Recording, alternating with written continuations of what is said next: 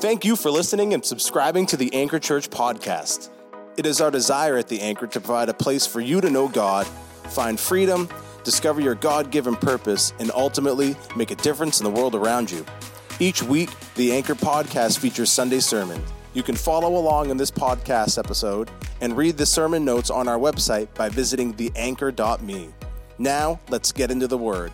Father, I thank you for every person that's here. Lord, we come today, God, with great expectation that you're going to speak to us. And so, Lord, we thank you for your anointing. We thank you for your presence in the house today.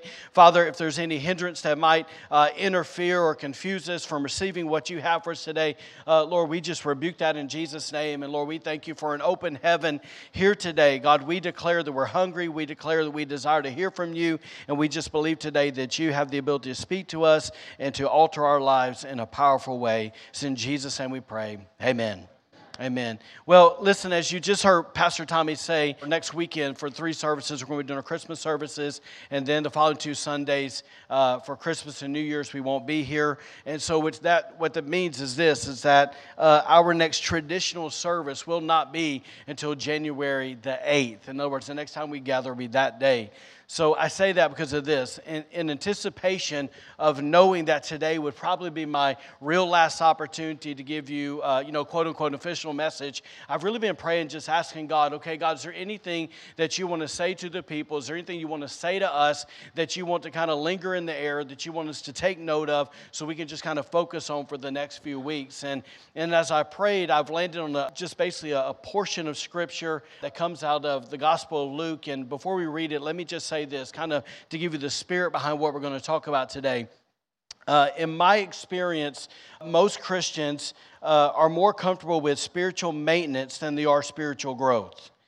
And I think a lot of times we maintain, uh, try to maintain where we're at with Jesus instead of, instead of maybe believing that there's something more that He has for us. And so let me just tell you this.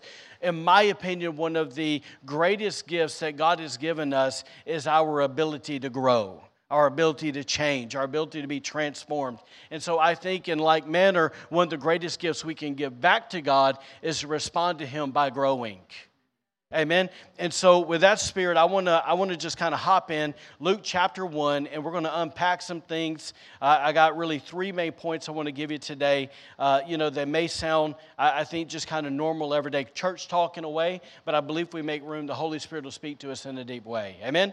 All right, so let's pick it up in verse 5. It says, In the time of Herod, uh, king of Judea, there was a priest named Zachariah who belonged to the priestly division of Abijah. It says, His wife Elizabeth was also a descendant of Aaron. So if I can pause there for a moment. Basically, what uh, you need to know is there was 24 sections or 24 divisions of priests during this time period. And, and what Luke is referring to is basically that at this point in time, that Zachariah's uh, you know, priestly division was kind of up, if you will, to serve for a week in the temple. And it says this in verse 6 it says, Both of them, talking about Zachariah and Elizabeth, were righteous in the sight of God, observing all the Lord's commandments and decrees blamelessly. But they were childless because Elizabeth was not able to conceive, and they were both very old. Are you following me? So, the point that Luke is trying to make here is just trying to bring our attention to the fact that in the Jewish culture, if a woman was barren or if she was childless, most of the time it was viewed that God was not pleased with her and that God's favor was not on her. And so, obviously, these, uh, this elderly couple has spent years with that shame hanging over their head. So, it says in verse 8, it says, Once when Zachariah's division was on duty and he was serving as priest before God, he was chosen by Lot. Somebody say, by Lot says, according to the custom of the priesthood, to go into the temple of the Lord and burn incense. Now, at face value, that looks like that's something he did on a regular basis. But when you study Jewish history, you find out that a priest uh, might have the opportunity to do this at one time one point in his entire life. And so, what Luke is getting at is he's trying to bring the audience, us in, to let us know that what we're about to read was actually a supernatural setup. It was actually a divine appointment for God, from God for Zechariah. So, watch what happens. It says in verse 10, it says, And when the time for the burning of incense came, all the assembled worshipers were praying outside. It says, Then, after those guys were worshiping, after those guys were praying, then an angel of the Lord appeared to him, standing at the right side of the altar of incense. When Zacharias saw him, he was startled and was gripped with fear. But the angel said to him, Do not be afraid, Zechariah. Your prayer has been heard. In other words, that thing that you and your wife have been praying about for so long, man, God's heard, and now I'm here, right? And he says, Your wife Elizabeth will bear you a son, and you are to call him John. Now, remember, uh, real quick, what John, uh, John actually means. John means this it means that the Lord has been gracious, or the Lord has shown favor. So, in other words, that thing that your wife has been carrying for all these years, buddy, I'm going to name your kid to show you that it's no more. I love God, right? Verse 14 says this says, He will be a joy and delight to you, and many will rejoice because of his birth. For he will be great in the sight of the Lord. He is never to take wine or other fermented drink. Uh, other translations use the word liquor. And it says, and he will be filled with the Holy Spirit even before he is born. He will bring back many of the people of Israel to the Lord their God. And he will go before the Lord, talking about Jesus, in the spirit and the power of Elijah, to turn the hearts of the parents to their children and the disobedient to the wisdom of the righteous, to make ready a people prepared for the Lord. In other words, what it's saying is, is this guy is going to come, he's going to preach truth, and it's going to turn people back to right living. And then it says in verse 18 Zechariah asked the angel, How can I be sure of this? I'm an old man and my wife is well along in years. Did you notice how he called himself old and not his wife? I'm just saying. All right. I noticed that this morning. He was smart. Verse 19, it says, The angel said to him, I am Gabriel. I stand in the presence of God, and I have been sent to speak to you and to tell you this good news. Now, obviously, there's more to the story, but we're going to stop there. Um, I, I think all of what we just read is amazing. Now, but here's what I want to focus on. A few months ago, uh, I was reading this passage, and while I was reading this passage, there were three things that just jumped out at me, uh, all of which came from what Gabriel said about John. And so, uh, if we can hit the rewind button, I'm going to read uh, basically starting at verse 14 through 17 again, and I'm going to show you the three things that we're going to turn our attention to today and we're going to focus on. All right, here we go. Luke chapter 1, verse 14. Gabriel talking says he'll be a joy and a delight to you and many will rejoice because of his birth for he will be great in the sight of the lord in my opinion that speaks directly to john's character it's the type of person he's going to be. Says he is never to take wine or other uh, fermented drink, and he will be filled with the Holy Spirit even before he is born. In my opinion, that speaks to his consecration.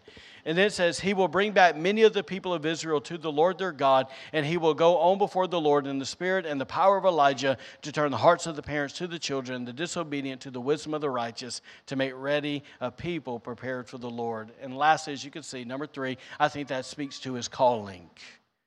Now, watch this, if I can kind of set up where we're going today. All in all, there are 62 verses in the Bible that talk about John the Baptist. While that might sound like a whole lot, uh, we, I think we got to remember that most of those scriptures are repetition in nature because they uh, majority of them come from the Gospels, so they're just kind of repeating the same stories. Which means we really only have this select, uh, if you will, snapshot of John's life, right? Like that's all that's been given to us. Now, I don't know about you, but even though uh, we only have what we'll call quote unquote snapshots of this guy's life, there's enough, at least in my opinion, uh, that makes me greatly admire this man. Like, I think he's amazing, okay? For starters, the thing that probably sticks out to me the most about him is his courage. Like, if you know anything about John the Baptist, this dude was bold as a lion. Now, because of this boldness, we know that he didn't waste words. He didn't run around trying to flatter people's egos. He didn't pamper or cater to people's emotions. He didn't try to make them feel, you know, better about themselves. He simply gave them what they needed, and that was the truth.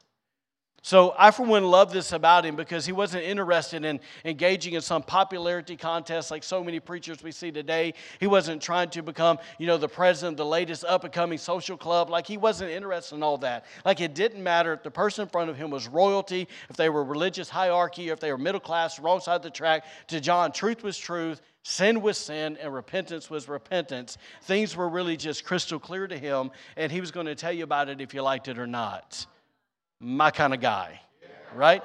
So for this reason alone, uh, you know, as we could expect, there was people who loved him and there was people that hated him, right? In, in fact, we know from the Bible that one person hated him so much, uh, you know, she saw to it that his head was removed from his shoulders and put on a silver platter. You know, if you talk about being offended with what somebody preaches, that's it, right? Now, from a cultural perspective, John didn't have much uh, going for him either. In other words, he didn't have some, you know, attractive public persona. He didn't have a fancy house. He didn't have a pretty camel. You know, this guy didn't wear the latest fashion. He didn't eat the right things. He didn't have a flashy marketing team behind him supporting him. You know, he wasn't on the single town committee, and he didn't work at a trendy church. And believe it or not, this guy didn't even have a social media account. right? Like he didn't have it. Watch this. This is what you hear. Yet, according to theologian, theologians, John's ministry on the outskirts of the town of, of Bethany, right, they, he still reached more than a million people. That's incredible, right? Now, uh, how did that happen? Here's the point I want to make from this that in spite of what all uh, would maybe perceive or say about John's shortcomings or his lack of, of the things that he needs to have to be successful, even though John didn't have all of that, what he did have, once again, was plenty of character, a lifestyle of consecration, and a genuine call of God that was burning in his heart to prepare the way of the Lord right? And so much so that this guy was so solid in those things, Jesus actually said this about him in Matthew 11 says as John's disciples were leaving, Jesus began talking about him to the crowds. says, What kind of man did you go into the wilderness to see? Was he a weak reed, swayed by every breath of wind? Or were you expecting to see a man dressed in expensive clothes? No, people with expensive clothes live in palaces. says, Were you looking for a prophet? Yes, and he is more than a prophet. John is the man to whom the scriptures refer that say, Look, I am sending my messenger ahead of you, and he will prepare your way before you. Watch this, verse 11. Whole reason we're reading this. I tell you the truth, all of who have ever lived, none is greater than John the Baptist. Why? Because this dude was solid in his character, solid in his consecration, and solid in his calling. So much so that Jesus literally said that no man has ever lived as greater than John. Now, to put that in perspective of his audience, Jesus was saying this that he was greater than Abraham, the father of their faith. That he was greater than Moses, their great deliverer and lawgiver, right? He was greater than Samuel, their mighty prophet, or uh, King David, their victorious warrior, right? Or, or Solomon in all his wisdom, or Daniel in all of his brilliance. That literally, he was saying that not a single person that's ever lived is greater than John. I don't know about you, but that's a pretty doggone good compliment. Amen?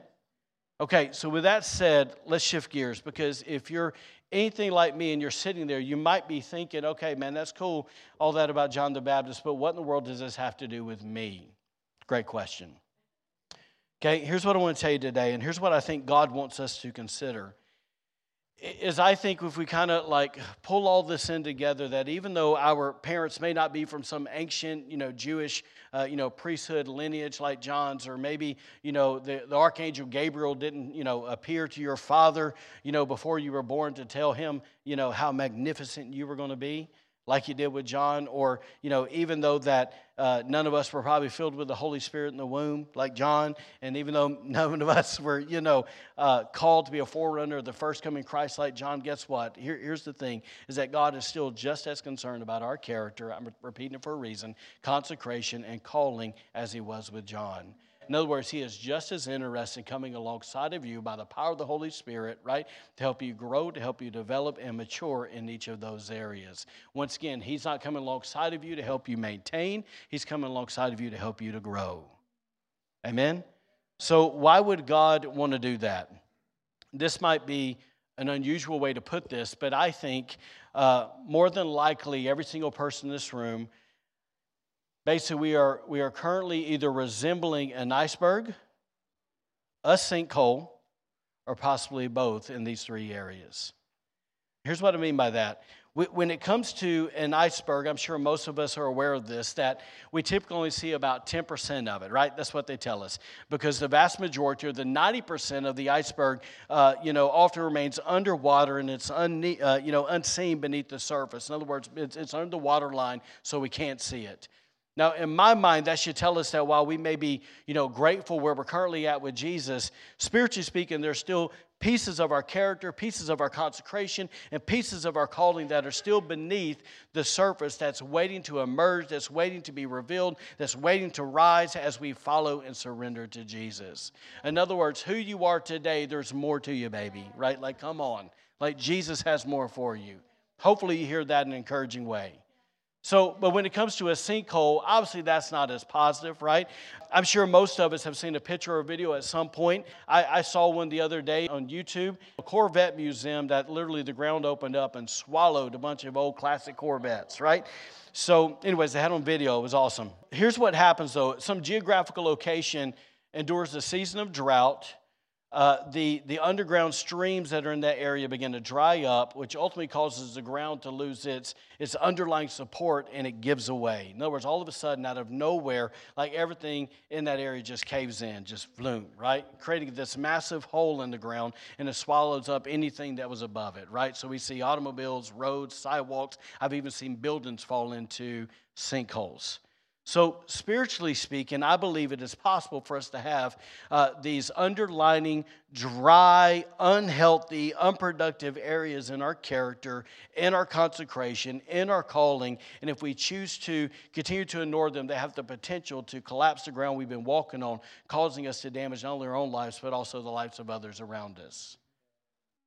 So, on one hand, we go, the iceberg, oh, that's pretty cool, that's neat.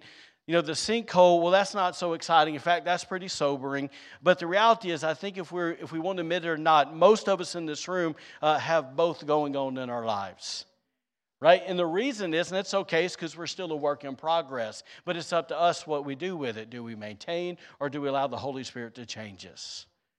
Right? So, listen, on one hand, I believe that Jesus is trying to come alongside of every one of us, and if you will, for lack of a better term, you know, push us upward and forward so that more than 10% of who He's called us to be will come to the surface, right?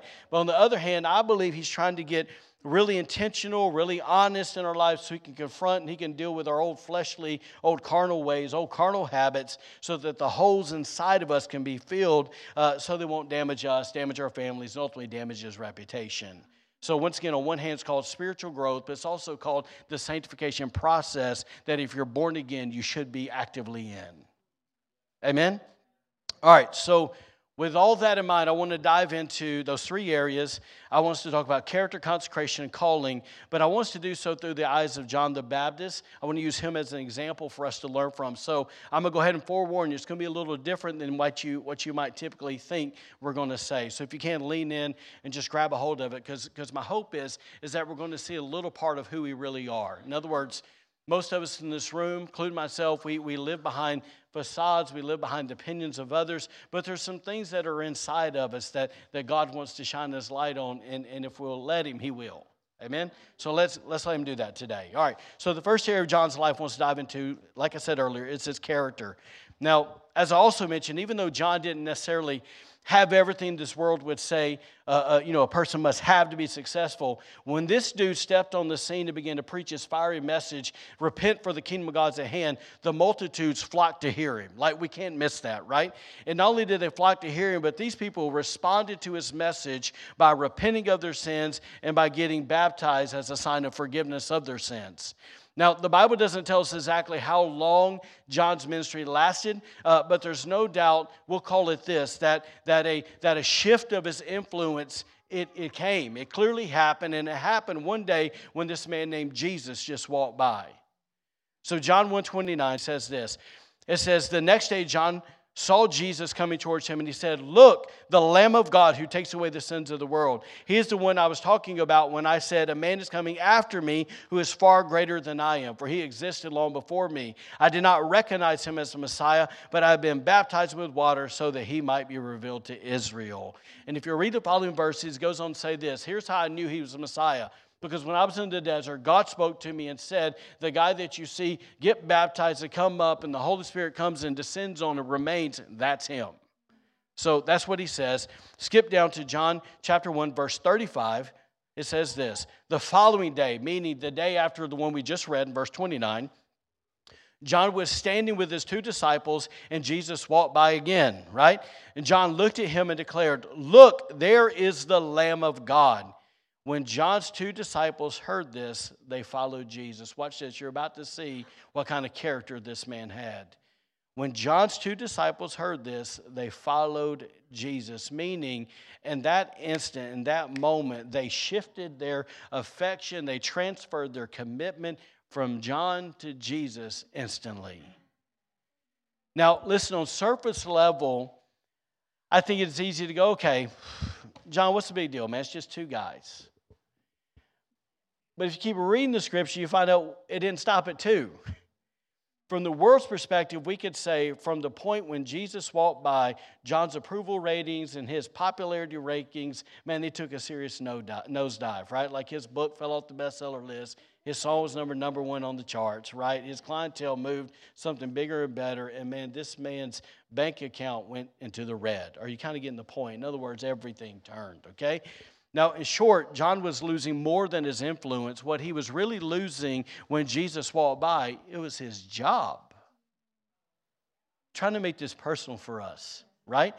So, so my man literally went, and if you know this name, you'll understand what I mean, but he literally went from leading uh, Reinhard Bonnke like mass evangelism crusades with like a sea of people, right? To sharing, a, uh, to sharing basically at a small group on the side of a riverbank overnight. So think he went from this mass crowd of people preaching, being the guy, okay? Like he was the guy getting the YouTube hits, right?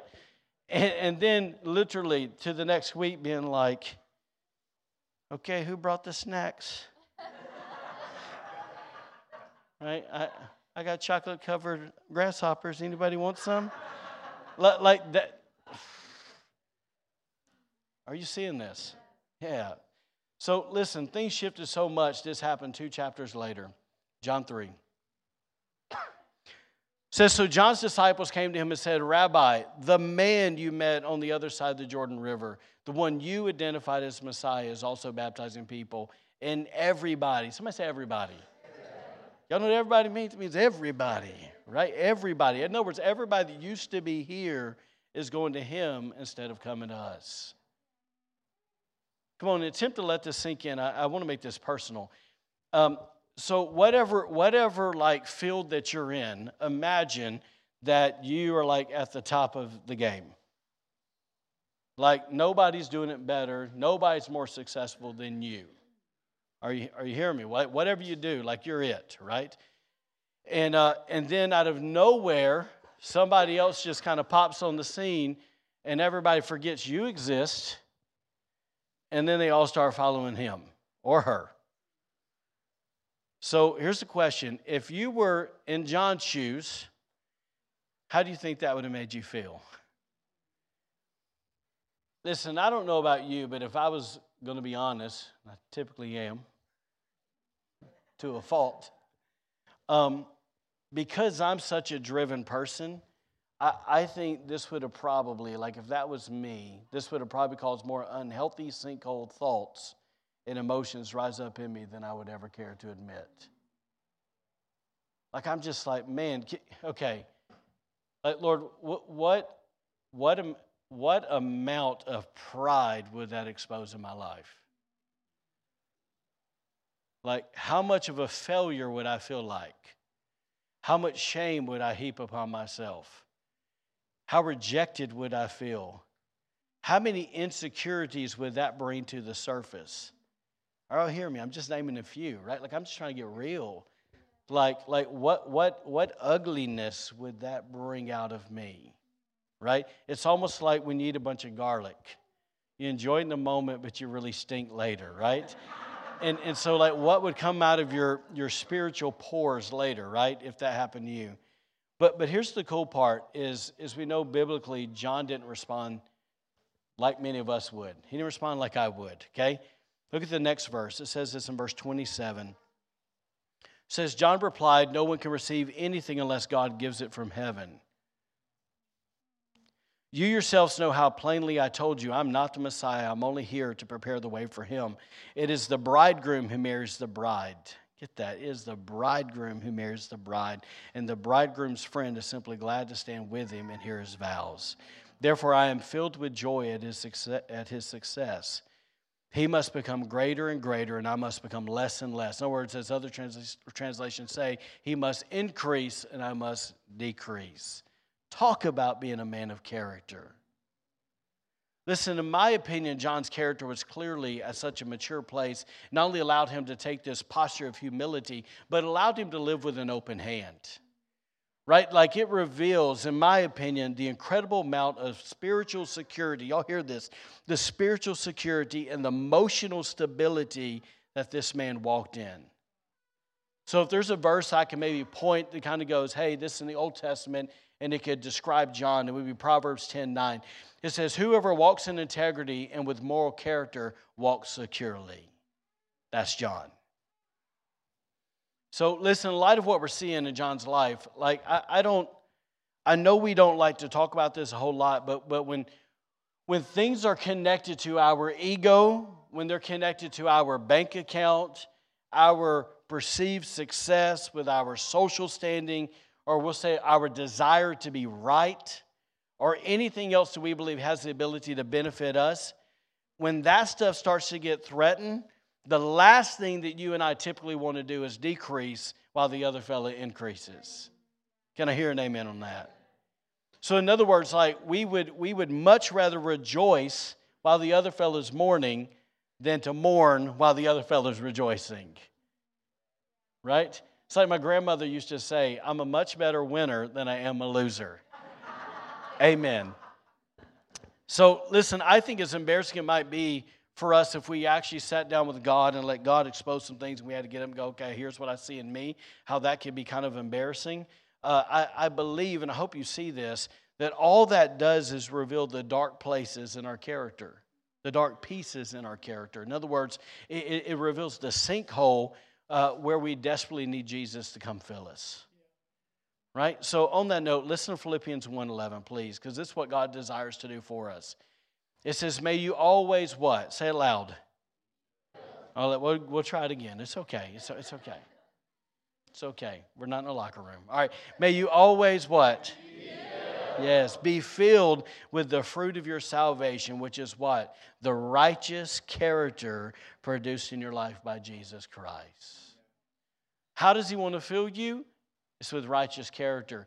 Isn't it amazing how often in life we feel empty and we ask Him to fill us with all kinds of other things?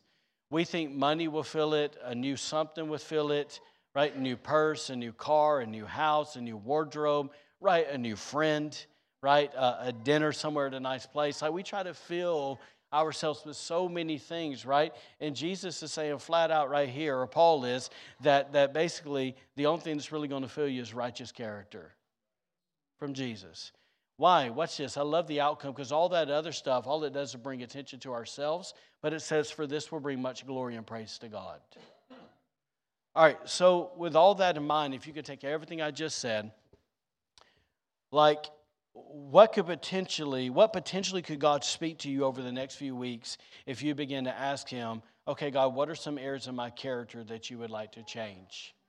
Like, what, what are some sinkhole spots in my life that you want to fill? Like if we actually got intentional about that, once again, not, not going, okay, I'm going to spiritually maintain, but I want to spiritually grow. What would happen if we begin to lean into that and say, God, would you please speak to me there? I think you'll talk to us. Amen? So listen, if you're sitting here curious and you're wondering what that what the iceberg looks like in this area, it, it looks exactly like the fruit of the Spirit. That's what's really the 90% that's beneath the surface. It's love, it's joy, it's peace, it's patience, it's kindness, it's goodness, it's faithfulness, it's gentleness, and it's self control. It's all those things that Jesus stamped and engraved on your born again spirit when you got saved. He's wanting to bring that to the surface. He just needs you to work with Him so He can do it. Amen? All right, the second area of John's life I want to dive into is consecration.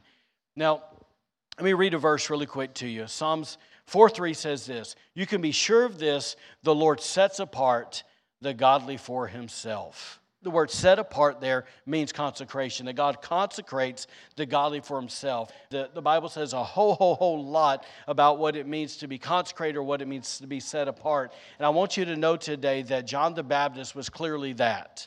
Like he was clearly set apart. The reality of him being baptized in the Holy Spirit while he was still in his mother's womb kind of settles it, in my opinion. Right? Like, did it happen to you? Okay, enough said. All right. It didn't happen to me either. All right, so I just think this that even though that's certainly an unusual and amazing occurrence, uh, actually the thing I want to highlight is a completely different area of John's life that I think gives proof to his consecration. And I hope you hear me on this. It's super simple, but I think it reflects every day in our lives because because I let me say it this way. I think a lot of us view consecration on on basically. Um, you, you, know, let me say it this way. There's churches talk about, you know, how long your hair is, how long your dress is. Do you have makeup on your face? Are you wearing jewelry? Uh, you know, uh, the, the South has a, a, version of it, the North has a version of it. Like we view consecration in all these different ways, and that's fine. But, but I want to show it to you in a different way that I think actually gives proof in our everyday walking around life, and we don't even realize it. And that's this is that I believe consecrated people like John know exactly who they are and who they are not. They know who they are and they know who they are not. So, to the point, once again, I think John definitely understood this. And, and I think uh, because he understood this, he didn't operate and he didn't function out of, uh, you know, sinkhole thinking and, uh, you know, or deficiency in this area. So, once again, if I can bring you back to the story of John, like we mentioned previously, when this guy stepped on the scene, like it got a lot of people's attention right? So much so that the entire Jewish community, uh, in essence, you know, turned their back, right? Uh, you know, let me say they turned their back and they turned their attention away from the traditional Jewish synagogue and they turned it to this wild, unorthodox preacher in the desert. Like they left the church and they went to the field, right? They went to the desert. And so as we've uh, also mentioned, this drew a lot of attention, drew a lot of applause, and it also drew its fair share of criticism from the region as well. Am I making sense? Okay, so in my opinion, the applause that John received when all those people started showing him the attention, all that could have easily fueled in him an arrogance and a selfish ambition to make him think he was a big shot, which would have done what? It would have pulled him away from his consecration from his holiness, right? And on the other hand, you know, all that criticism he had to endure, that could have easily made him lose heart and shrink away from what he was consecrated or set apart to do as well. Are y'all seeing this? So, listen, I can tell you from personal experience that both applause and criticism can be equally damaging to a person's consecration, or we can say their identity. So, so listen, if we're not careful, this can cause damage, okay? Think about it this way the applause of people, we all know, yay. So it's like this it's like the applause of people is so powerful, it has the ability to puff a person up, so much so that deceives them into believing that they're worthy of the praise they're receiving. More than likely, we've all done it, right? Like if you've ever played sports and you made a really good play, if you if you closed the cell, if you finished the house you're building, like we've all done it in some way, right? Somebody says, Great job. And we're like, I know it. right? I'm the man. I'm the woman, right? Yeah, right? Okay, so, anyways, I, so I think at the end of the day, man, that applause certainly has the ability to squash our level of consecration. Okay, and on the other hand, people's criticism has an undeniable ability to tear a person down to the point that can deceive them into believing they're completely worthless. I hope you're seeing how the opinions of people are really. Um, they're not good. Yeah, we'll say it like that, right? So listen, I guess if anything I'm trying to say is this is that the devil doesn't really care which way you fall. He just wants you to fall. Right? If he can get you in pride, he'll get you in pride. If he can get you in, in insecurities and inferiorities, he'll get you there too, right? So, so listen, for those two reasons, if a person's identity isn't firmly settled in Jesus, applause or criticism can do a number on you. Now, thankfully, John wasn't that kind of guy. Watch this. Hang tight with me. John chapter 1, starting in verse 19. Remember, consecrated people know who they are, but they also know who they're what? Who they're not, right? So it says, Now this was John's testimony when the Jewish leaders in Jerusalem sent priests and Levites to ask him who he was. It says, He did not fail to confess, but confessed freely, I am not the Messiah, which means they were asking if he was. He said, I'm not the Messiah. Now, I don't know about you, but I've thought about this. Like, how many people would have listened to what all those people were saying and thought to themselves, you know, I, I never really thought about any of that. But, but, you know, now that you mention it, maybe I am. So, but thankfully, here's John. He didn't take the bait because it goes on to say, they asked him, Then who are you? Are you Elijah? He said, I am not. Are you the prophet? He answered, No.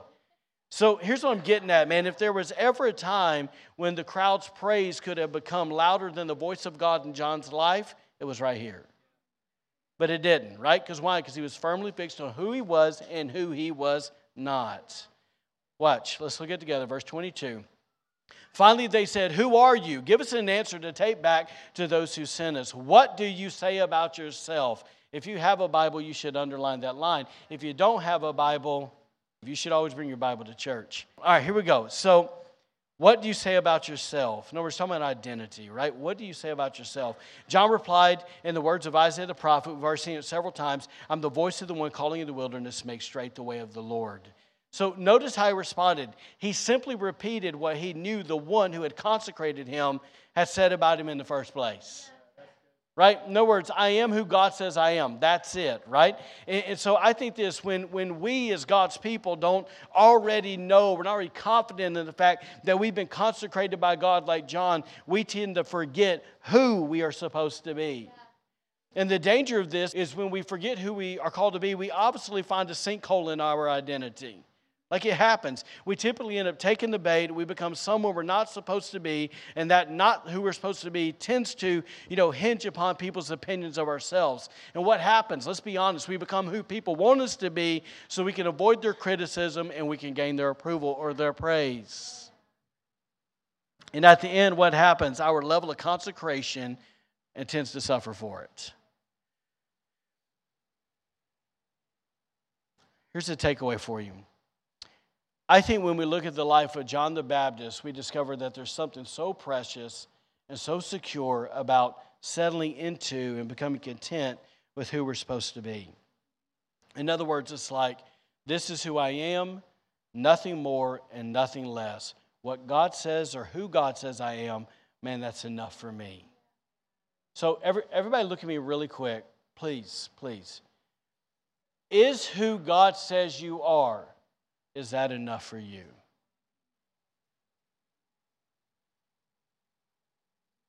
Is it really enough? I, I'm going to be honest, I don't think most of us are content in that. They're always trying to wrestle and contend and fight and try to find a way to become something, become something, become something. And a lot of times it's contrary to what the Word says about us. There's a simplicity in what the Bible says about us and who we are. And I think, man, if we could get to the point of just being content there and who we are, we'll be content everywhere else. Right? Like, if I could say it this way like, first and foremost, I'm a child of God. Okay? I'm married to Jennifer and I got five kids. Okay? And people would love to say, but, but don't you pastor a church? I do, but that's my assignment.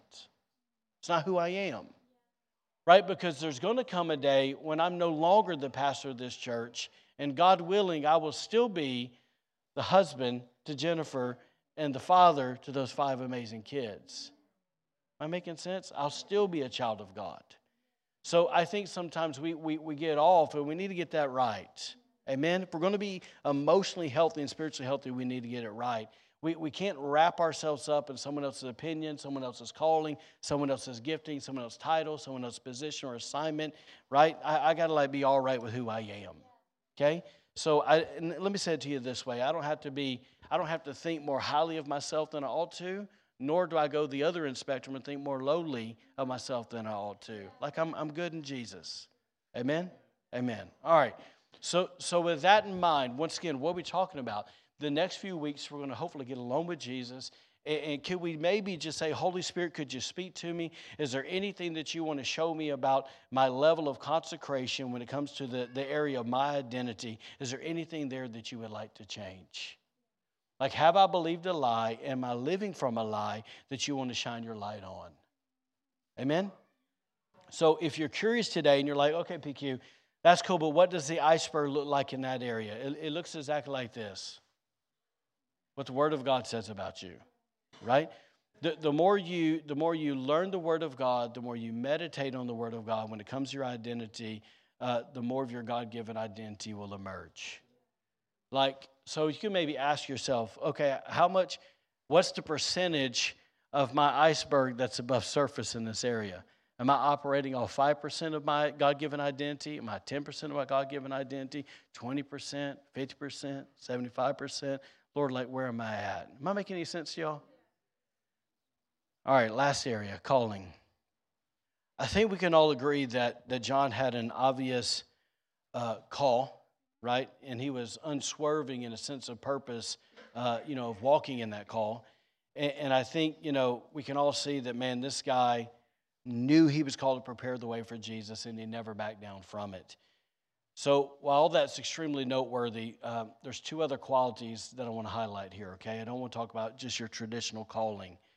And to do this, I want to I want to actually go back to John three again, and I'm going to show you two pieces of our calling that we should recognize and we should be walking in.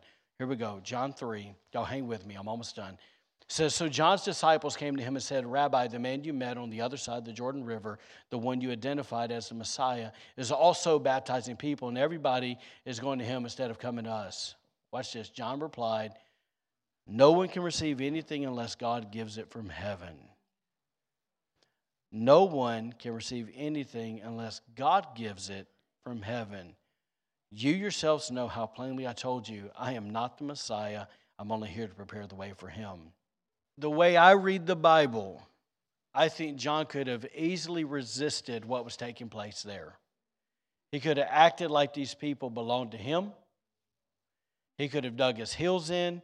He could have refused to, to let the notoriety slip away, but once again, that's not what happened. And, and so let me just ask you this Have you ever wondered why John didn't cause the scene, why he didn't make a fuss? He didn't throw a conniption fit, he didn't have a pity party, right? I believe it's because he understood that at the heart of every calling from God, there's a key word that you always find, and it's the word called stewardship. See, because of this, I think John knew that the crowds of people who were leaving him, they didn't belong to him in the first place. Right? They were simply under his care, and until Jesus came, basically, he was just responsible for them. But the moment Jesus came to gather them, then no problem. He was more than happy to hand them over. Why? Because he never held on to them in the first place, right?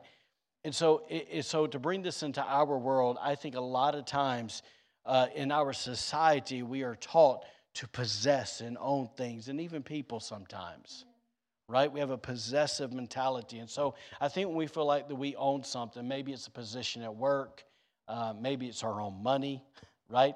Whatever it is, maybe it's a person, I, I, think we have a tendency when we think we own something, we tell ourselves we have to protect it at all costs and we got to fight for them at all costs. And I want you to know that, man, once again, if it be your career, if it's your gifting, or if it's another person, man, all of those things, if you have those emotions and those thoughts about those things, that is a sinkhole in your life. You own nothing. Jesus gave you everything. Right? So, so listen, whatever we have, once again, whoever we have in our lives, what are we then? If we don't own it, we're stewards of it. And that includes our call. The gifts of the Spirit that you have aren't even yours, they were given to you. That's what my Bible says. Salvation you have, it was a free gift. There's nothing, guys, in the kingdom of God that we own. What a freeing place to be. Amen? So, listen, as a steward, I think this John knew that he had one priority. It's another piece of our calling that I, that I hope we all grab. is found in John 3, verse 29. He said this It is the bridegroom who marries the bride. And the bridegroom's friend is simply glad to stand with him and hear his vows. Therefore, as his best man, I'm filled with joy at his success. That's what John is saying. So, so think about it. What's the purpose of a best man? It's to simply stand up there beside the groom and make sure all the attention's upon him. Please let this sink in.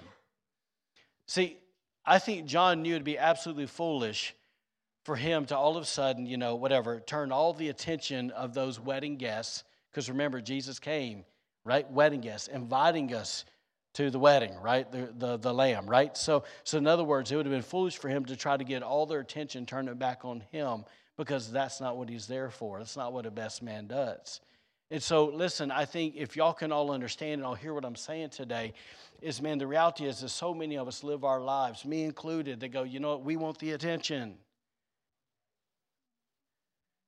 Something goes well, look at me. Something goes bad. right? But but but we like attention, right? It's like how often do we hear somebody openly, man, and, and God convicted me, I did this for years. I would say negative things about myself because I wanted attention.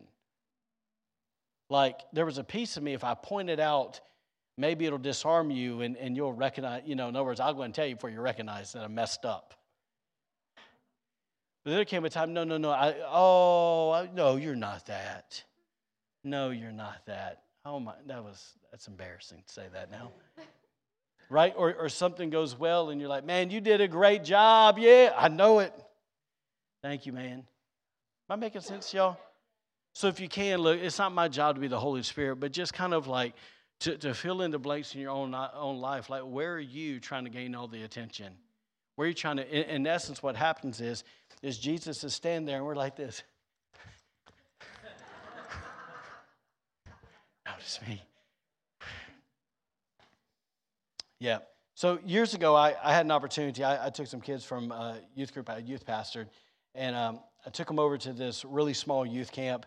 And, and I remember, you, you, know, whatever, God moved, and, and we were sitting there in the altar call, we were praying for folks, and there was this guy that slipped up on stage.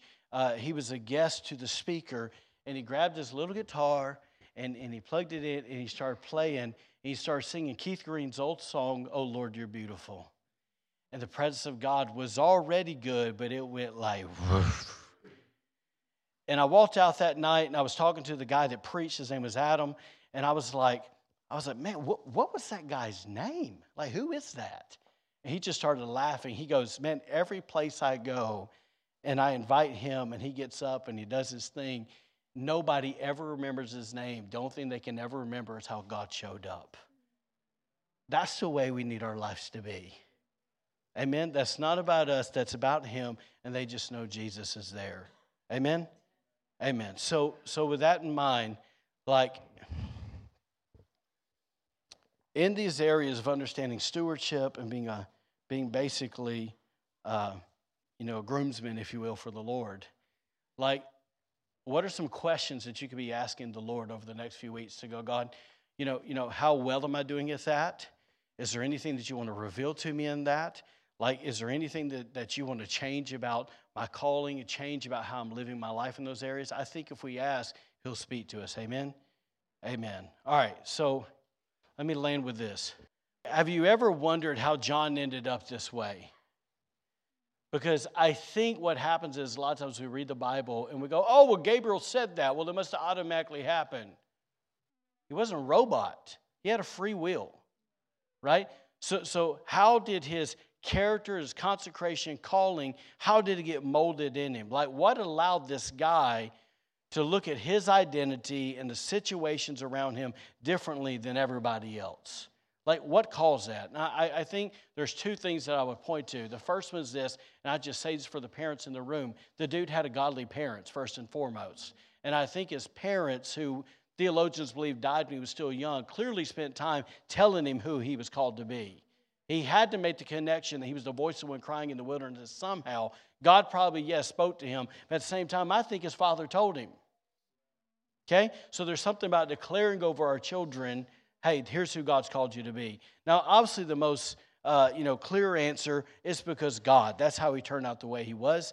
Um, but, but where did God choose to form him? The Bible clearly says that he used the desert or the wilderness to do it. Okay, because it says in the Bible that the word of God came to John, the son of Zacharias, in the wilderness. Now, why would God choose a wilderness? I'm saying this because what I'm trying to encourage you to do over the next couple weeks. Why would God choose a desert? Most of us run away and go, desert, oh, that's dry, that's scary, that's, oh, no, thank you, we, will avoid that at all costs. No, no, no. I think God sent him to the desert because nobody else was there. What am I saying? I'm saying sometimes it's hard for us to hear God in the middle of a crowd. And sometimes he tries to isolate us and put us in a position where nobody's around so we can actually hear from heaven. Amen. So often, the reason we're not hearing from God is because we're too busy being around others or creating noise in our lives, so we're not hearing God. And, and, so I think God drew him into the desert so he could speak to him. And it was there that he began to, you know, stamp basically on side of him, uh, you know, a perspective of not only the times, but the world, of religion, right, uh, of the purpose of God, of history. Like I think God was speaking to him. And I think God came alongside of him, gave him this, this sensitivity and this courage that would prepare him to do what he was called to do. And I think if we're willing to isolate, if you will, or to, or to find a place of solitude for ourselves, God will begin to do the same things for us. Because if you, if you actually look at it and you go, okay, here's, here's John. Well, what did his father do? His father was a priest. What, what lineage was his mom from? She was from Aaron. Ah, that's pretty good lineage there. So, who should John have been? He should have been a priest in the Pharisaical system. But you know, but there was something he went and got along with God and found out how he was supposed to be and how he was supposed to do ministry and do what God called him to do instead of just become what everybody else expected. But you got to hear from God. Amen? So at the end of the day, what should we be considering? What should we be allowing the Lord to evaluate in our lives? Like, what does He want to do? Like, let's give Him room. Amen? Amen. Can you stand to your feet, please? Father, I thank you for every person that's here. Lord, I, I thank you, just even as we said at the top, not to repeat ourselves, but to simply draw our attention to things that, that more than likely every one of us in this room, uh, you know, resemble that iceberg and we resemble that sinkhole. And Jesus, there's things that you're wanting to bring to the surface. There's the good things that you deposit in us. There's piece of who you say we are. There's gifts that you've given us. There's callings that you've given us. There's things that you want to call us up higher in. And Father, we simply are asking today, God, that you would begin to speak to us and you'd reveal what those things are. And Lord, we also ask uh, God, the areas that maybe we're depleted, where there's deficiencies, where there's weakness, and, and just things in our character, uh, and even in our lifestyle of consecration and our calling where there's sinkholes, Father, we're asking in Jesus' name that you begin to fill those things up. And so, Lord, I, I'm asking for every one of my brothers and sisters in the room, God, if there's a lie that they have believed from the enemy in any one of these areas, God, I pray that you would shine your light and you'd reveal truth to them in Jesus' name. Father, give us the courage over the next few days and even next few weeks to go find that spot, the discipline to go find that spot. It's just simply to get quiet before you and say, Lord, would you speak? God, would you help us to slow down? Would you help us to find that place called rest? And would you help us find the place where we just hear from you? Because, God, we honestly believe one word from you can change everything. God, we can hear a thousand sermons and they won't even move us. But Lord, if you say one word, God, it'll change us forever. And so, Lord, would you help us to get quiet? It may not be in a physical desert. It may be sitting at our, you know, kitchen table with a cup of coffee and a journal. Uh, or God, it may be just going on a hike somewhere and sitting on the top of a, one of the mountains around here. God, whatever it is, wherever it is, Father, we simply ask we would put ourselves in that position so you can speak. Father, we thank you for these things in Jesus' name. Amen. Thank you for joining us today. Be sure to follow us on Facebook and Instagram for encouragement in your walk with God and to receive updates on events happening at The Anchor. Have a great week and God bless.